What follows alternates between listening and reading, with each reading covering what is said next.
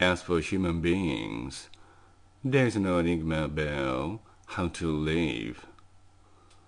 It doesn't matter you are a pessimist or an optimist.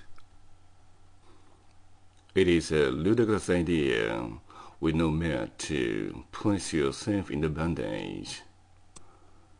You need courage to free yourself from the bondage. If you spiritually free yourself from the bondage, surely you may be feeling that uh, to live is absolutely beautiful. Consequently, it depends on you about the matter, whether you live well or not.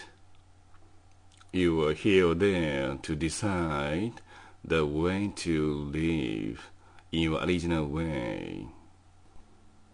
I hope you find your ideal way to feel joy viva every day.